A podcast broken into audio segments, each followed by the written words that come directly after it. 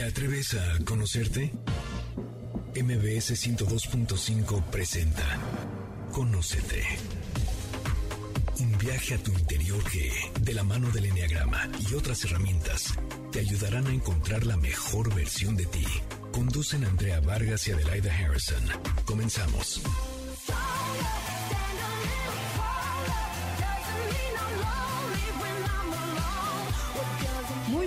Tardes, esto es Conócete con el Enneagrama y nosotras somos Adelaida Harrison y Andrea Vargas. Y estamos muy contentas de que sea sábado para poder estar nuevamente con ustedes.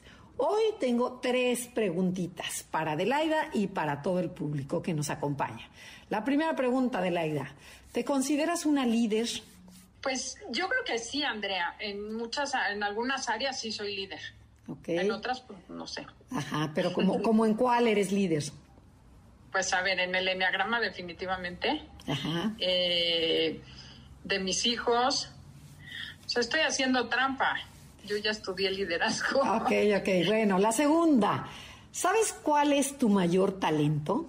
Eh, fíjate que me costó muchos, muchos años encontrarme un talento. ¿Y cuál era el mayor? También.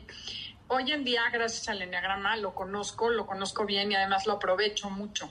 Y creo que es una de las cosas más lindas que nos da el Enneagrama, decirnos y ayudarnos a descubrir para qué somos buenos, qué es lo que podemos hacer bien y que el mundo necesita que nosotros le demos. Exactamente. Bueno, y ahí va otra, que es la más difícil y la más interesante. ¿Sabías que tu mayor talento, o sea, en eso que eres buenísimo, te puedes descarrilar y convertirse ese talento en tu peor enemigo?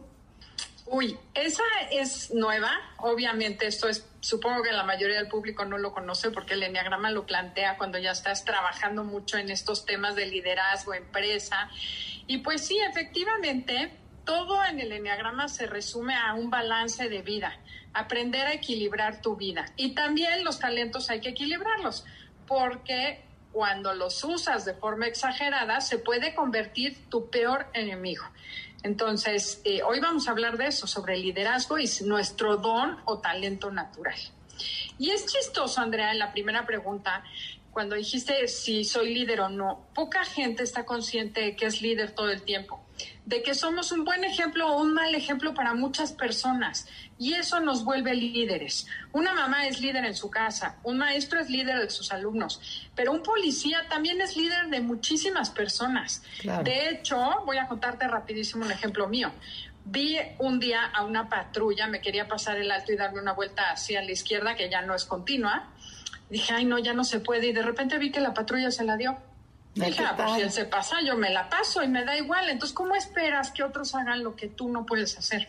Entonces, tenemos que darnos cuenta que somos líderes de muchas personas y que así es como podemos generar una sociedad mejor o una sociedad peor. No, totalmente. Somos los hijos, somos, bueno, los hijos son como esponjas de nosotros, ¿no? Están observando y a ver qué te, qué te, qué te aprendo, ¿no? Imaginemos si un papá está haciendo home office y sus hijos lo escuchan decir mentiras, pues claro, ellos van a aprender a decirlas. O si tú eres de las que usa un tonito altanero al hablar o y chantajeas a tu esposo, seguramente tus hijos aprenderán ese patrón y lo repetirán. ¿Estás de acuerdo? Sí, claro, y si te pones a pensarlo, cada cosa negativa o positiva que haces, la haces porque alguien la aprendiste de alguien más. Y muchas veces sientes que ese alguien te dio permiso con su ejemplo. Lo que yo decía la patrulla, ¿no? O ves al policía con el celular, pues ¿por qué tú no lo vas a usar? Entonces creo que ese es el tema. Tenemos que entender que somos líderes y si queremos que este mundo cambie, empecemos por cambiar nosotros. Sí, y sabes que, lo bueno es que si lo hacemos consciente, o sea, la, la palabra es conciencia, podemos cambiar y empezar a ser líderes positivos a través de nuestro ejemplo personal. Y qué mejor que el enneagrama nos va a enseñar y nos va a ayudar a saber cómo lograrlo. Y entonces, fíjense, cada personalidad tiene un estilo diferente de ejercer este liderazgo. Todos lideramos desde nuestra personalidad y como todo tiene positivo y negativo, tu don o tu talento, si lo exageras, se volverá tu peor enemigo. Eso es así como durísimo. Dices, ¿cómo? Pero ahorita lo vamos a ver, o sea que no se nos vayan. Así es, que no se muevan. La idea es darnos cuenta de cuáles son primero nuestros talentos naturales y de liderazgo, porque cada personalidad tiene unos. Y luego ver cuáles son esos descarriladores que nos van a desviar de esa meta de ser exitosos o de ser buenos líderes. Es decir, tus cualidades se vuelven tu peor defecto si los usas en exceso tu virtud se vuelve tu peor defecto cuando la exageras. Sí, suena horrible, pero es ciertísimo, ¿no? Y ahorita vamos a ver cómo. En este programa queremos hablar de los diferentes estilos de liderazgo y vamos a ver que las nueve personalidades del Enneagrama tienen capacidad, porque hay gente que dice, no, nada más los ocho, los siete, los unos, pero hay mucha gente que no somos líderes. No, todo mundo podemos ser líder. Y aquí nos vamos a enfocar también en los peligros o en los obstáculos que pueden desviarnos o descarrilarnos de nuestro liderarlos, de, de nuestro liderazgo y convertirlos en nuestros enemigos. Por eso, ojo. Entonces, cuéntanos, Adelaida. Mira, lo primero que tenemos que aclarar o queremos aclarar, Andrea y yo, es que cada personalidad tiene lo que se llama un paradigma de liderazgo, es decir, una idea de cómo debemos ser, qué tenemos que buscar que los otros hagan igual que nosotros y eh, desde dónde. Esas son esas creencias. Un paradigma es como una creencia. Ok. Es un conjunto de creencias que a menudo son inconscientes y que influyen en nuestro comportamiento sin que nos demos cuenta. Y cada personalidad tiene un grupo o un sistema de creencias específico y por lo tanto tendrá una visión de liderazgo diferente. Ok, entonces cada personalidad tiene una visión diferente de la vida acerca del liderazgo, o sea, de cómo debe manejarse, ¿no? Porque dices, no, no, yo soy de mano dura, no, yo soy de mano suave, no, yo prefiero motivar, o sea, cada uno, ¿no? Y vamos a ver los atributos y los comportamientos que nos ayudan a lograr este éxito, o sea, cómo, cómo ser mejores líderes, que a fin de cuentas de eso se va a tratar el programa. Así es, y bueno, lo que es muy importante entonces es tener en cuenta que nuestro cerebro se estructura de acuerdo a nuestra personalidad. Y si mi paradigma tiene ciertas características, mi atención va a estar en ese lugar. Cuando yo exagero esa necesidad o esa atención, digamos, que se vuelve muy importante para mí que los otros hagan esto, entonces van a ser mis descarriladores, porque son aspectos de mi comportamiento que van a dificultar mis relaciones, van a dificultar mi trabajo y mi éxito. Pero ¿qué te parece, Andrea, que empecemos con las personalidades? ¿Cómo ves que empezamos por las viscerales 8, 9 y 1 para cambiar el orden el día de hoy? Ok, no, me parece perfecto. O sea, sí, porque además para darle balance a todo mundo, ¿no? Porque siempre terminamos con el 9 y así como rapidísimo. Entonces, bueno, vamos a empezar con las viscerales, que son las personalidades que perciben la vida a través del cuerpo, donde, donde, la, donde me late, donde usan los instintos para, para digerir la información.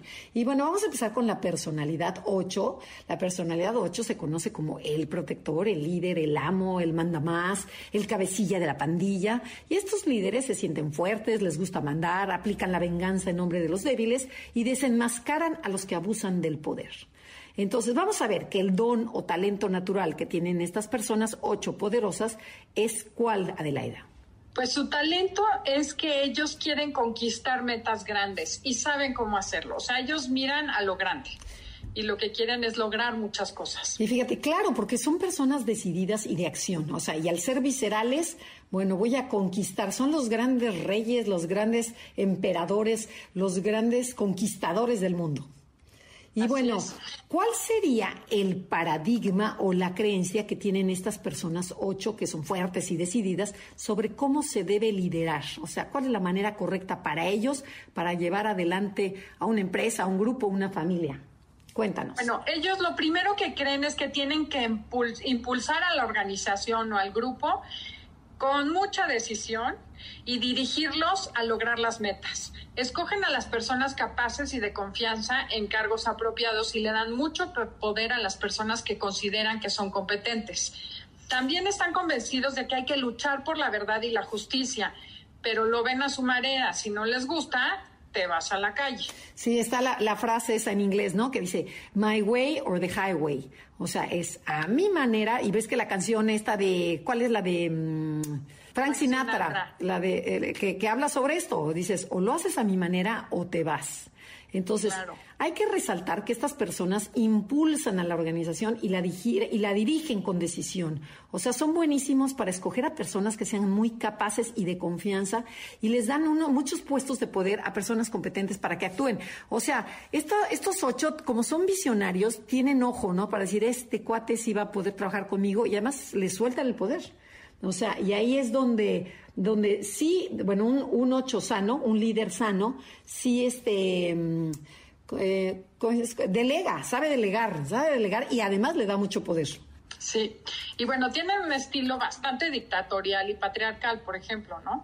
Porque son atrevidos, son decididos y hacen que las cosas sucedan. Eso es muy bueno en este estilo de liderazgo. Sí, pero no, ¿a poco no? A veces ejercen el poder con dureza y dicen las cosas de forma directa y brusca, y ni modo. Así es el 8. No quiere decir que esté enojado, pero así habla de forma directa y brusca. Y bueno, cuéntanos, ¿cuáles serían estos talentos, estos puntos fuertes que tiene el 8? Bueno, uno de las, creo que el más padre es que empodera a las personas. O sea, cuando el 8 está sano, te hace sacar tu mejor versión, te, te hace sentir fuerte, que sí puedes. Es como un gran coach que te empuja y te impulsa. Entonces son personas además generosas, muy serviciales que dan la vida por ti. Exactamente. También son protectoras y desean ayudar a los desvalidos. O sea, no ayudan al mediocre o al que se le pega, al que anda ahí rondándolo, sino a la gente que de veras no puede, a esas personas, o sea, porque el 8 es muy generoso, entonces va a ayudar mucho a los desvalidos. Y también son muy buenos para hacer avanzar los proyectos y apoyar el éxito de los demás. O sea, como van a una velocidad muy rápida y esta energía tan grande que tiene, es muy buena para como, para, o sea, te, te contamina, ¿no? De esta energía dices, apúrale, vamos a llegar rápido al, al, al, a la meta deseada. Fíjate que sí, yo veo, ahorita estoy cachando y digo, veo a una persona muy cercana a mí que empodera a las gentes y dice, no, sí, sí puedes, y que la otra dice, no, no sé si voy a poder, sí, sí puedes y échale como que hacen todo para que esas personas logren ese objetivo, ¿no? Y superan cualquier obstáculo, porque el mundo nunca se les cierra, siempre están listos para entrar en combate y lograr lo que se propone.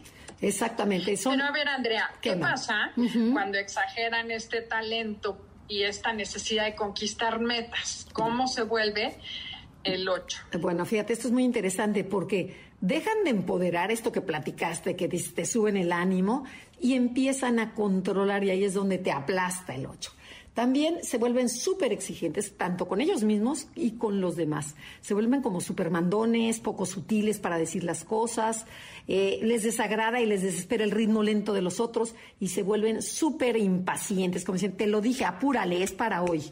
Y bueno, cuéntanos, ¿cómo, qué, otro, ¿qué otro obstáculo tiene este, este 8? Bueno, al 8, que sí es de mecha corta, su agresión se puede desbordar, puede decir cosas que lastimen a las otras personas otra cosa que puede tener el 8 es que si se siente usado, se puede volver vengativo, ¿no? Y cuando lo utilizan, bueno, mata al otro, ¿no? Exactamente. Odia la debilidad. Y bueno, el 8 puede llegar a humillar y despreciar la, la debilidad de la gente o cuando se agota por exceso de trabajo. O sea, puede trabajar demasiado y puede hacer sentir muy mal a las otras personas. Bueno, y ejemplos de esta personalidad tenemos a Trump, Churchill, Sean Connery y Enrique VIII. Ok, bueno, algunos de ellos. Churchill no sé si es nueve o es ocho, pero bueno, vamos a considerar lo que es un ocho, que es una persona muy fuerte. Bueno, pero Trump nos hizo el gran regalo de decirnos cuál es el líder negativo y tóxico que podemos encontrar. Tenemos que ir a un corte comercial, esto es Conócete y el tema del día de hoy es cómo tu talento puede convertirse en tu peor enemigo.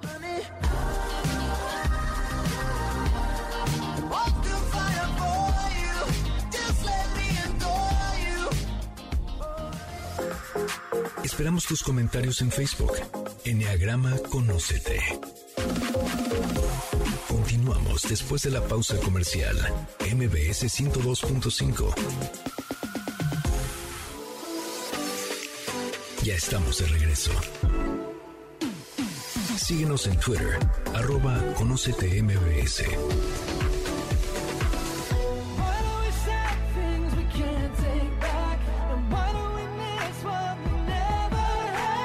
MBS. regresamos. Esto es Conócete y nosotros somos Adelaida y Andrea y estamos hablando de cómo puedes convertir tu mayor talento se puede convertir en tu peor enemigo. Y nos quedamos con la personalidad 9, que la conocemos como el mediador o el pacificador. Como su nombre lo dice, lidera a través de su amabilidad y paciencia que tiene para consensar todos los puntos de vista.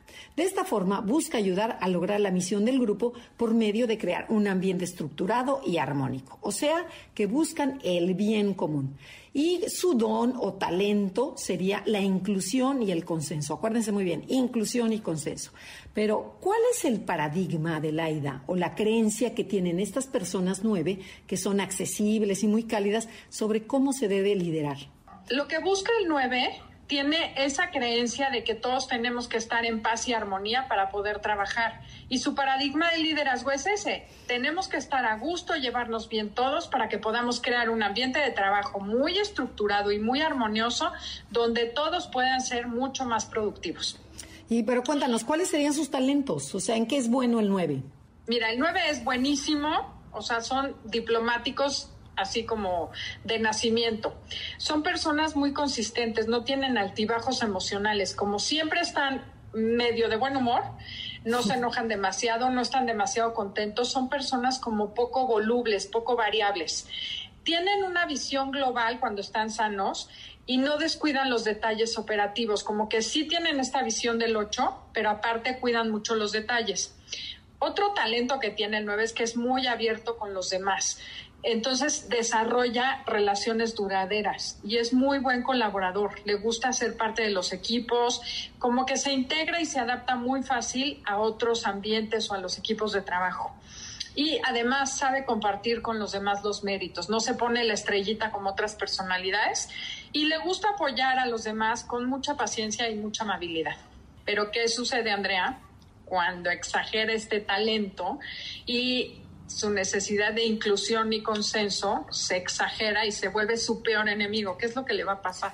Fíjate, algo también muy interesante, en vez de armonizar, se dedica a evitar el conflicto, ¿no? O sea, que con tal de que no se enojen y entonces, bueno, entonces dejo y evito y empiezo a ¿cuál sería la palabra? Que empiezas a como a postergar, ¿no? Las, las decisiones. Se vuelve poco asertivo y se olvida de sus prioridades. También se vuelve muy indeciso y aplaza las decisiones, que ya lo dijimos. O sea, como muy seis, ¿no? Como que le entra el miedo. Otra cosa es que el nueve, cuando se siente que no le dan importancia o no lo merece la gente, baja su energía y sobrevive. Entonces, digamos que entra en letargo no toma decisiones, no actúa, no cumple y quiero agregar algo, porque yo me caché que sí lo hacía, es que te sonríes y dices que sí a todo mundo, pero no tienes ni la menor intención de hacerlo.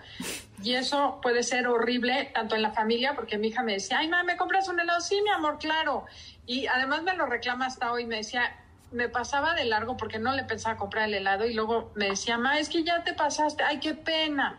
O sea, eso es agresión horrible para los niños y me ha costado y pedir perdón mil veces. Okay. hay que cachar que sí tenemos ese defecto grave. Bueno, ¿y tienes algún ejemplo de, líder nueve? Ah, bueno, el Dalai Lama, Barack Obama, otro ejemplo de un nueve integrado.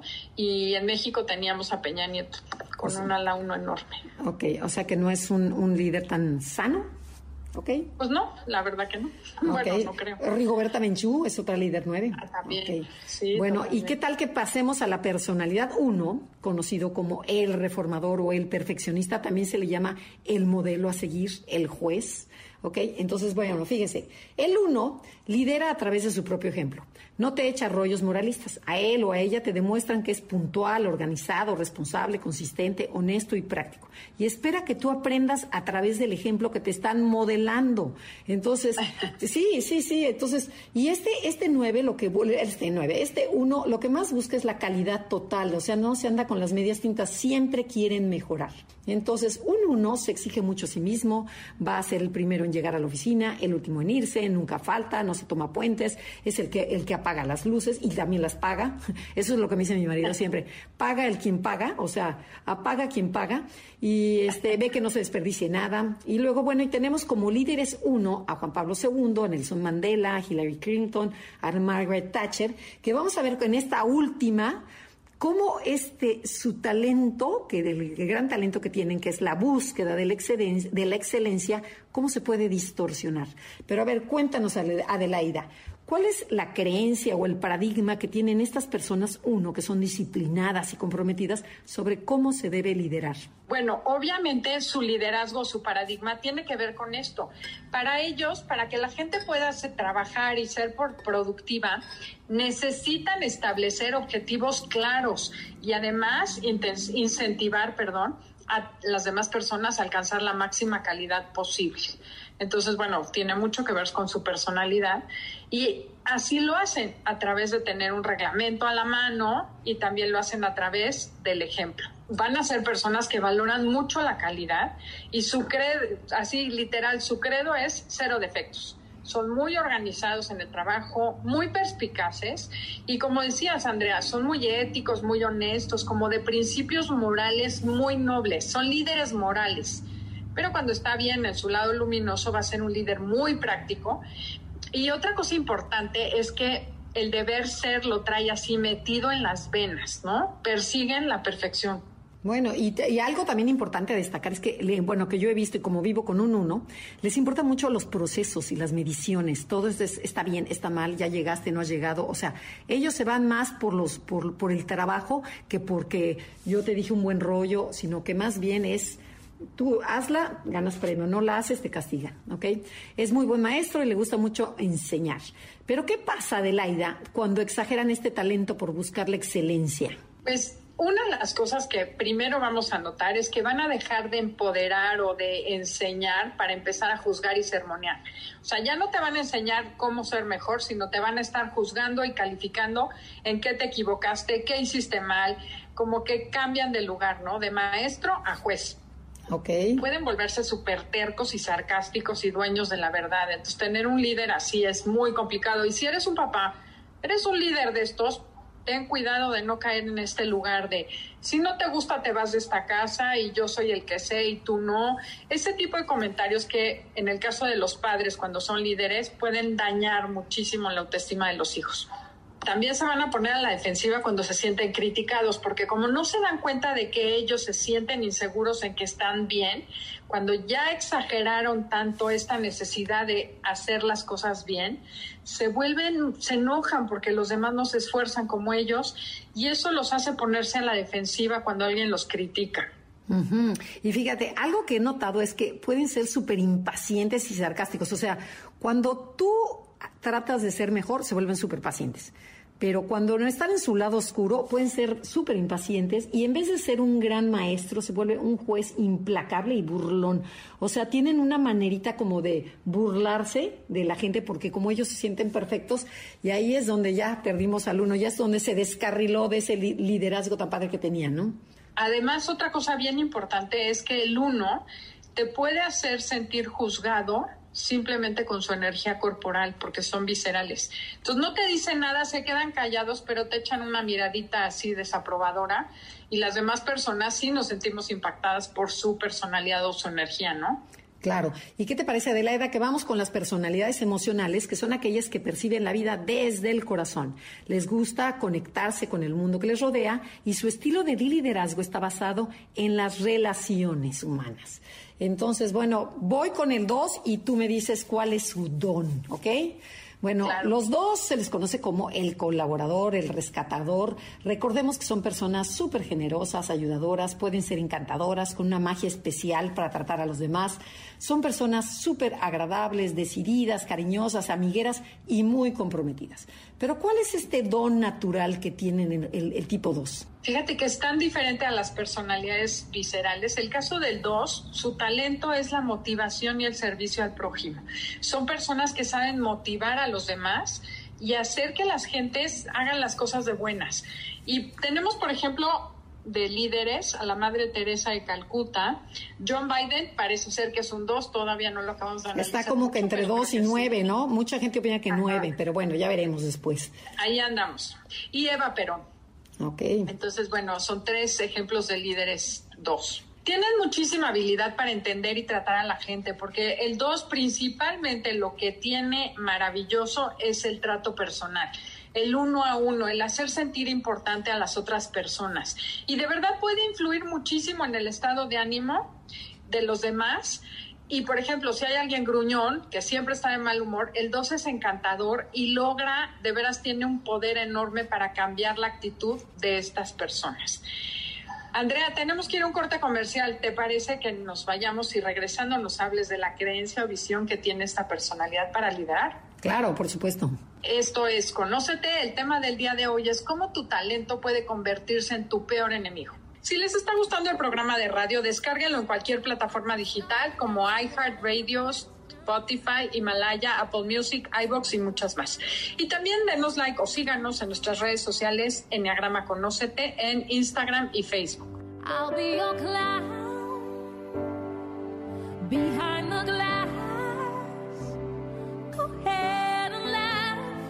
Cause it's fun, oh, If I saw, I'll be. Esperamos tus comentarios en Facebook. Enneagrama Conócete. Continuamos después de la pausa comercial. MBS 102.5. Ya estamos de regreso.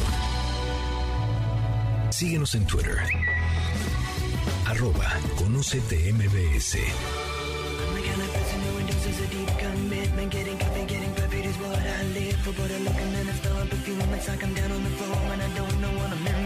Ya regresamos. Esto es Conocete. Nosotros somos Adelaida Harrison y Andrea Vargas y estamos transmitiendo desde MBS Radio Ciudad de México 102.5. Si nos quieren sintonizar. Bueno, y nos quedamos hablando sobre la personalidad 2 y hablando sobre cuál es este talento que tienes que puedes transformar, convertir en tu peor enemigo. Así es. La creencia o la visión que tienen estas personas sobre cómo liderar es que tienen que hacerlo a través de animar a las demás personas y apreciarlas. Evalúan los puntos fuertes y débiles de su gente y toman mucho en cuenta esto para motivarlos e impulsarlos a trabajar por los objetivos de la empresa y del grupo. Y hacen algo muy interesante, se conectan con los demás de manera importante, se preocupan por su vida, buscan alentarlos con entusiasmo y cuando alguien de su gente logra un éxito, bueno, la gloria y la alegría se reflejan en ellos como si ellos hubieran sido los que lograron ese éxito. Digamos que se involucran tanto con la gente y tienen relación tan cercana con la gente que de verdad es como si ellos mismos hubieran logrado ese éxito que buscan. Pero bueno, ¿cómo es el estilo de liderar de estas personas, Andrea? Bueno, ya lo mencionaste un poquito, son excelentes para las relaciones personales y dominan el área de las relaciones públicas, o sea, bueno, tejen sus redes de manera mágica. Son grandes motivadores, siempre están pensando en cómo ayudar a los demás y cuando están en su lado luminoso son súper empáticos, generosos, solidarios y son muy responsables y trabajadores porque mucha gente cree que como pierden el tiempo en los pasillos y saludan a todo el mundo, creen que es personas que no son tan trabajadoras. No, el 2 es súper, súper efectivo, ¿no? Y súper productivo. Y usa su intuición para las necesidades ajenas para ayudar a otros. O sea, tienen este eh, pueden leer a las personas, que eso, bueno, esa cualidad es buenísima. Pero, ¿qué sucede, Adelaida, cuando exageren este gran talento de motivar y ayudar a los demás, cuando yo nada más mi atención está fuera y no está dentro de mí? Pues fíjate que en esta se nota muchísimo. Se preocupan tanto por las relaciones, por quedar bien con todos, que pueden ser poco efectivos, pueden volverse aduladores, demasiado seductores o hipócritas, porque son demasiado lindos, demasiado buenas gentes, y como no dicen nada negativo, la gente empieza a dudar de ellos, ¿no? De su falsedad. Otro punto es que al comunicarse lo hacen de forma poco directa se vuelven manipuladores, te digo las cosas de forma disfrazada, cubriendo las necesidades de los demás con tal de conseguir lo que ellos quieren. Y su gran intuición para detectar y leer las necesidades ajenas se vuelve su peor enemigo porque se vuelven como invasivos y metiches. ¿Qué más hacen, Adelaida? Cuéntanos. No, se meten hasta donde no los invitan y luego están resolviéndole la vida a los demás sin, sin ni siquiera pedírselos, ¿no?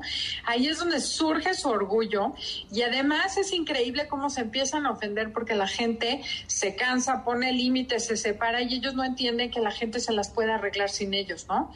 Otra cosa es que no se dan cuenta de que dan para recibir, pero se enfurecen cuando la gente no les agradece lo que, lo que se sacrifican por los demás. Exactamente. Y bueno, vámonos a la personalidad 3, conocida como el ejecutor. Y también se le conoce como el directivo, el realizador, el vendedor estrella, el productor.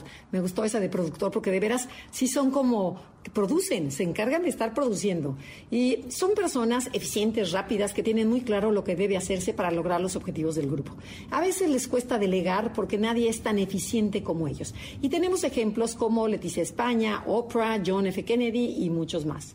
Y bueno, cuéntanos, Adelaida, ¿cuál es este don que tiene la personalidad 3, estos ejecutores? No, bueno, su talento definitivamente es la obtención de resultados. O sea, no saben cómo, pero lo inventan y lo logran. Y oye, pero ¿y cuál es la creencia que tienen estas personas de cómo se debe liderar? O sea, ¿cuál es su estilo de liderazgo? A ellos están convencidos de que crear un ambiente enfocado a los resultados, en que las personas sepan claramente cuáles son los objetivos y la estructura de la organización, eh, va a hacer que tengan buenos resultados. Son personas orientadas al éxito y totalmente energéticas. Okay. Y bueno, tienen una gran cualidad para saber eh, interpretar las necesidades de la audiencia o del mercado. Digamos que van leyendo lo que a los otros les gusta o esperan.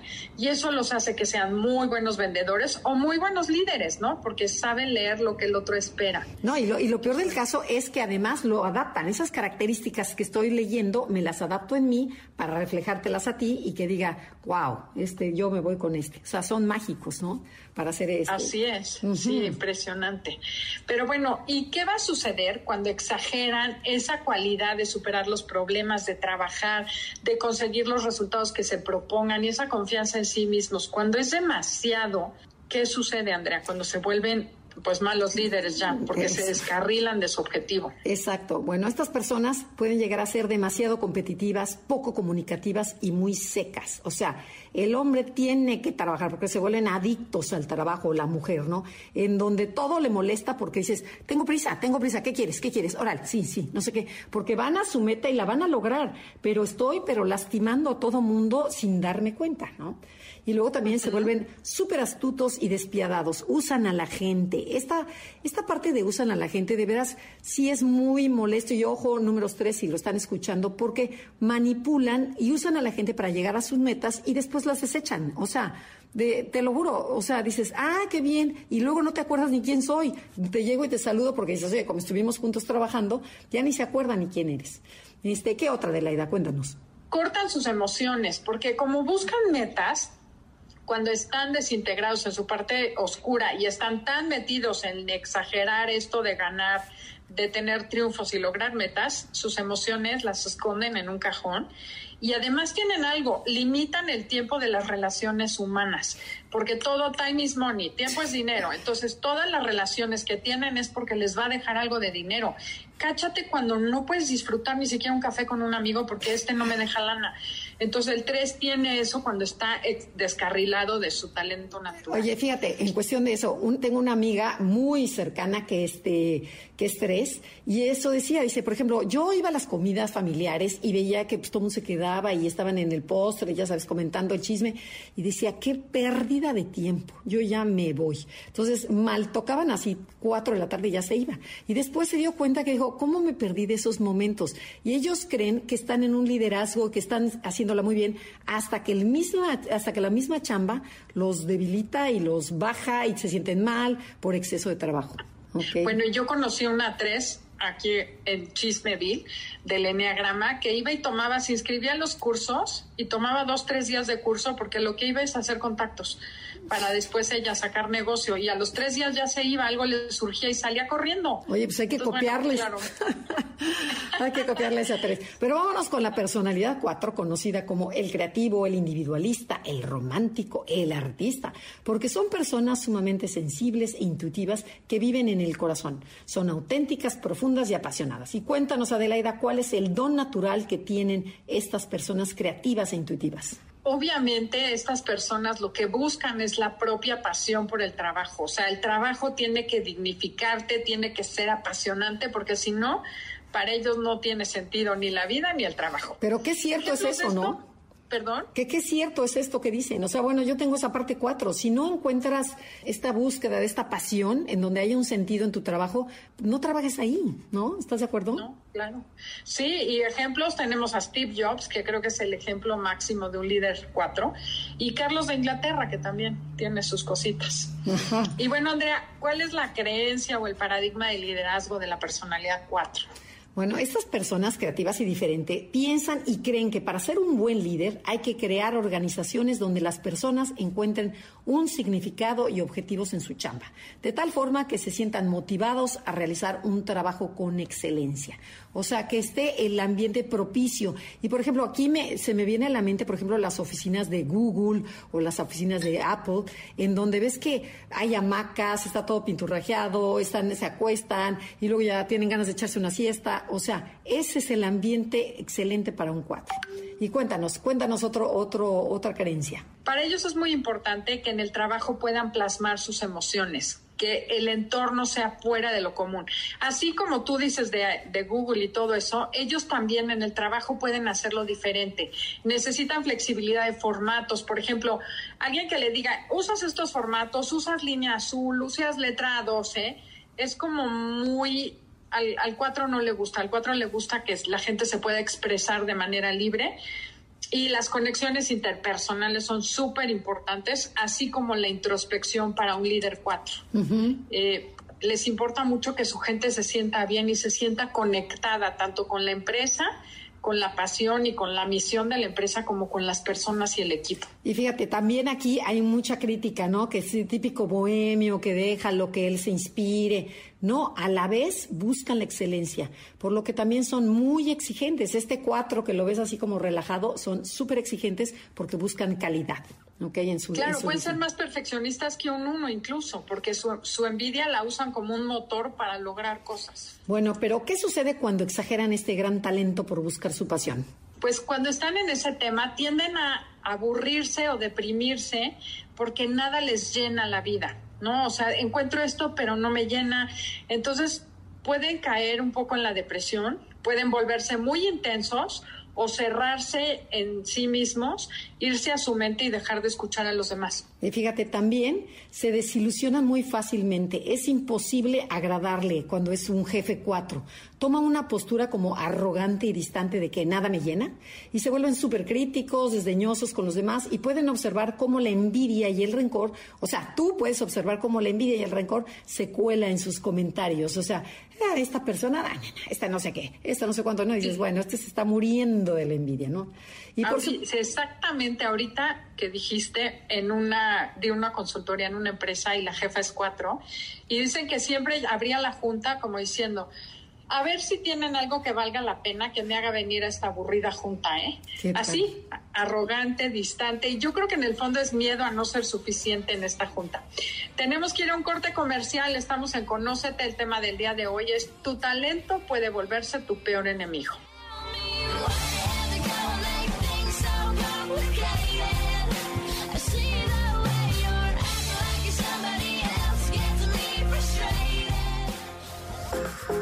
Esperamos tus comentarios en Facebook.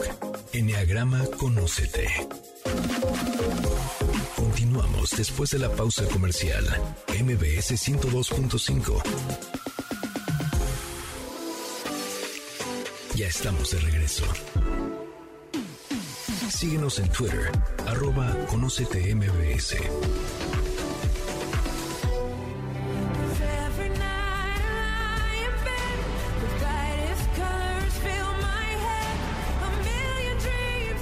Ya regresamos. Esto es Conocete y nosotros somos Adelaida y Andrea.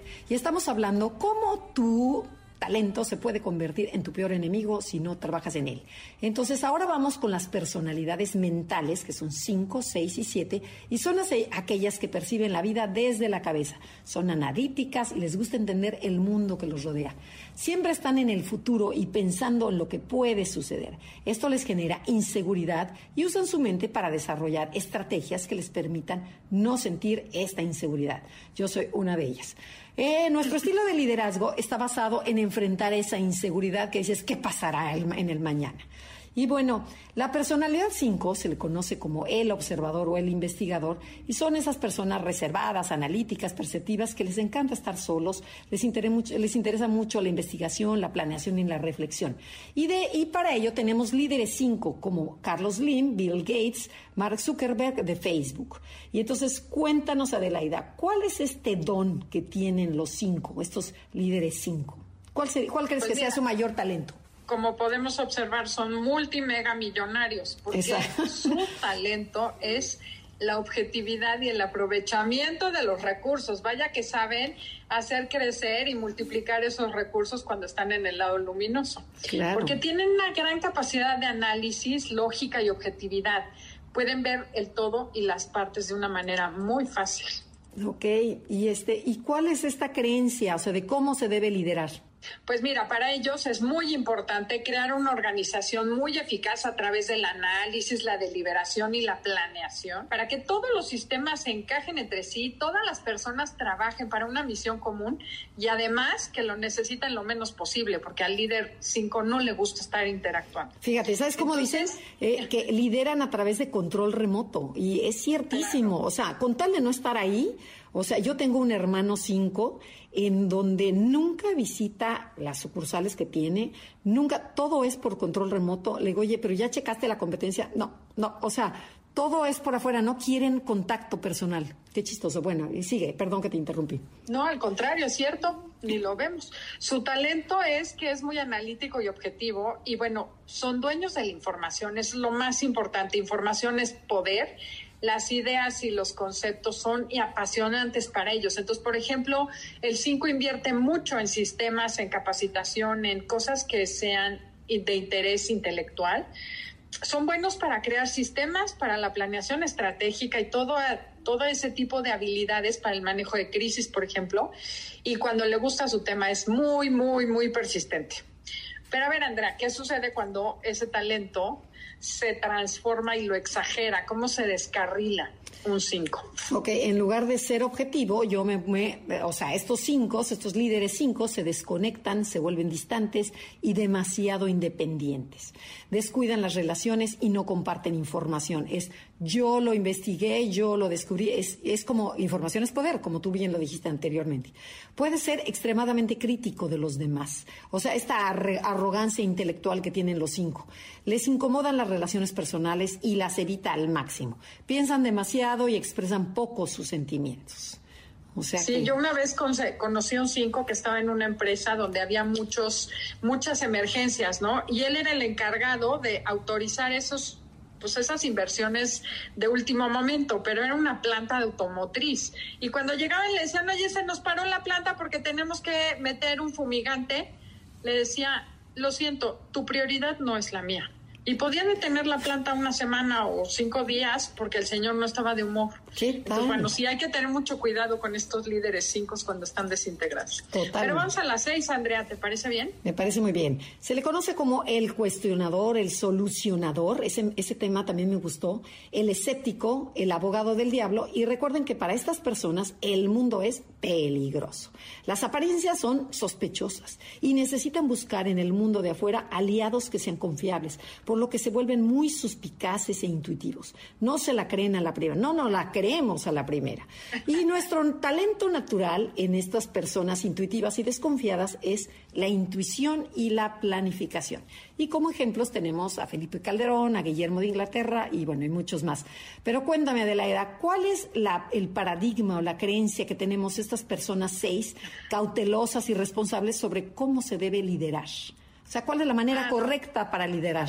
Pues para ellos el tema principal es, que hay que estar preparado.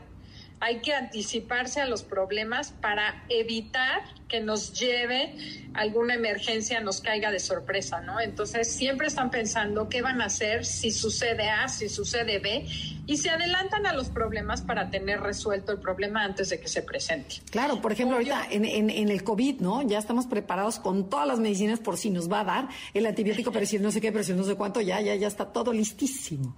Okay. Claro, y para ellos, para los líderes, es muy importante un análisis racional y de cálculo de los riesgos para ver eh, de una manera muy profunda, abajo de lo superficial, lo que puede llegar a suceder. Y fíjate, algo que tienen los seis es una gran capacidad para ser estrategas y a la vez son prácticos.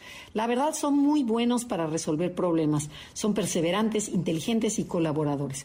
Y otro punto que es importante para el líder seis es, para resolver algún problema grande de la organización, es importante crear un ambiente propicio para la creatividad en donde cada una de las personas que laboran en la empresa o en el grupo se sienta parte de la solución. A, esta me gusta mucho del 6 porque sí creo definitivamente en ella.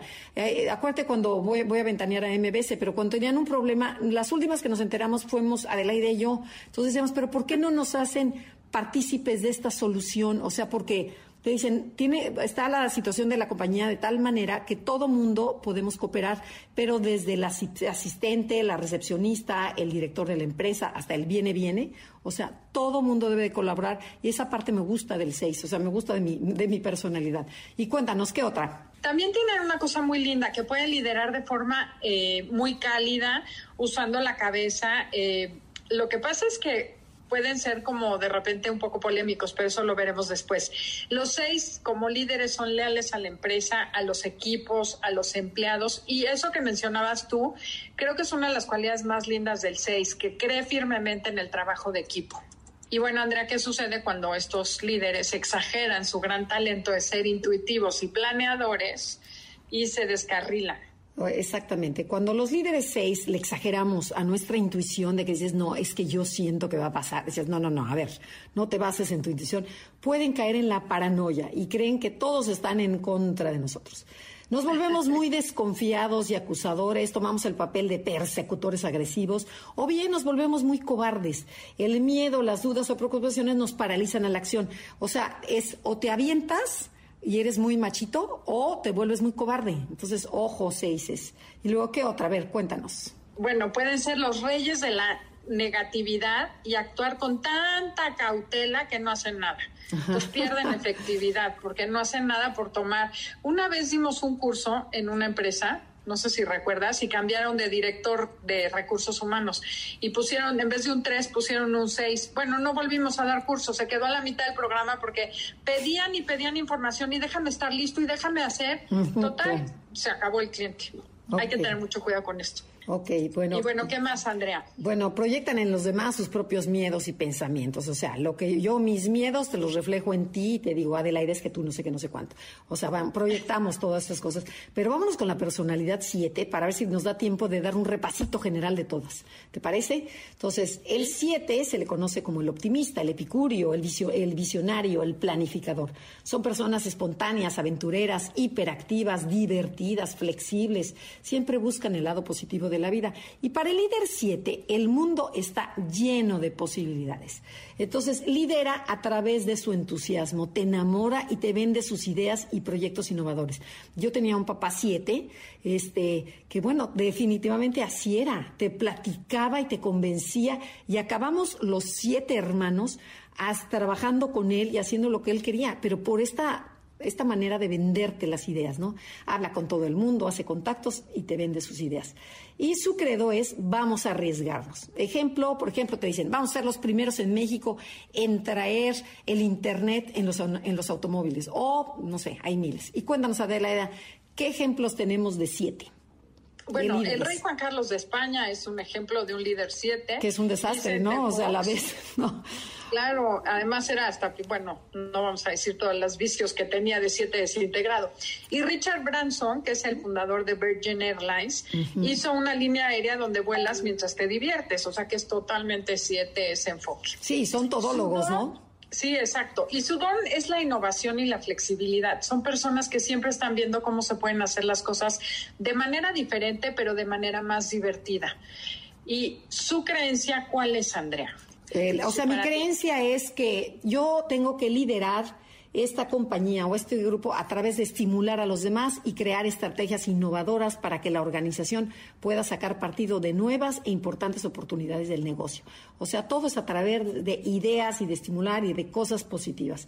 Eh, son sumamente imaginativos, muy ingeniosos y creativos y son entusiastas y divertidos, que eso también lo hace, tener un líder 7 que esté comprometido, bueno, lo hace muy divertido, ¿no? Yo quiero uno de estos. Claro. A ver, cuéntanos. Sí, son padrísimos. Y bueno, ¿qué sucede cuando este gran talento de pensar cosas nuevas, ser intuitivos, flexibles e innovadores, los descarrila? Pues que sucede que no acaba nada, porque no le dan seguimiento a los programas, porque pueden ser muy dispersos, se vuelven irresponsables y poco profundos, porque están picando por acá y pican otra idea y empiezan otro proyecto. Y la gente que trabaja con estas personas se puede volver loca tratando de darles, porque ya llegan con un proyecto y ya le pidieron otro y el otro, no, ese déjalo, no importa. Y puede ser muy desgastante estar trabajando con un 7. Claro, y algo que tienen también es que evita las situaciones difíciles, ¿no? Y eso hace que sea poco empático con los demás. Si yo tengo un problema y voy contigo, líder 7, ni siquiera me vas a poner atención. Y es un mago racionalizando y justificando por qué no alcanzó sus metas. No, fíjese que la pandemia hizo que bajáramos muchísimo. No, fíjate que los del gobierno, no, o sea, todos siempre le encuentran un pero justificable. Y bueno, pues yo lo que te tengo que decir es que voy a justificar que ya se nos acabó el tiempo. Y pues bueno, no nos dio tiempo de un resumen, pero les dejamos el podcast para que lo vuelvan a escuchar. Repasen cuáles son sus talentos, aduéñense de ellos, pero no dejes que te descarrilen. Esto fue Conócete con el Enneagrama. El tema del día de hoy, tu talento puede volverse tu peor enemigo. Gracias, Janine. Gracias a todo el equipo de producción. Los dejamos en Enlace 50 y hasta la próxima.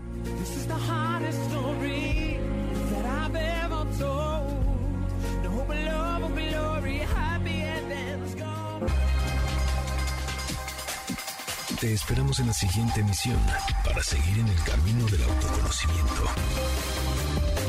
Conócete, MBS 102.5.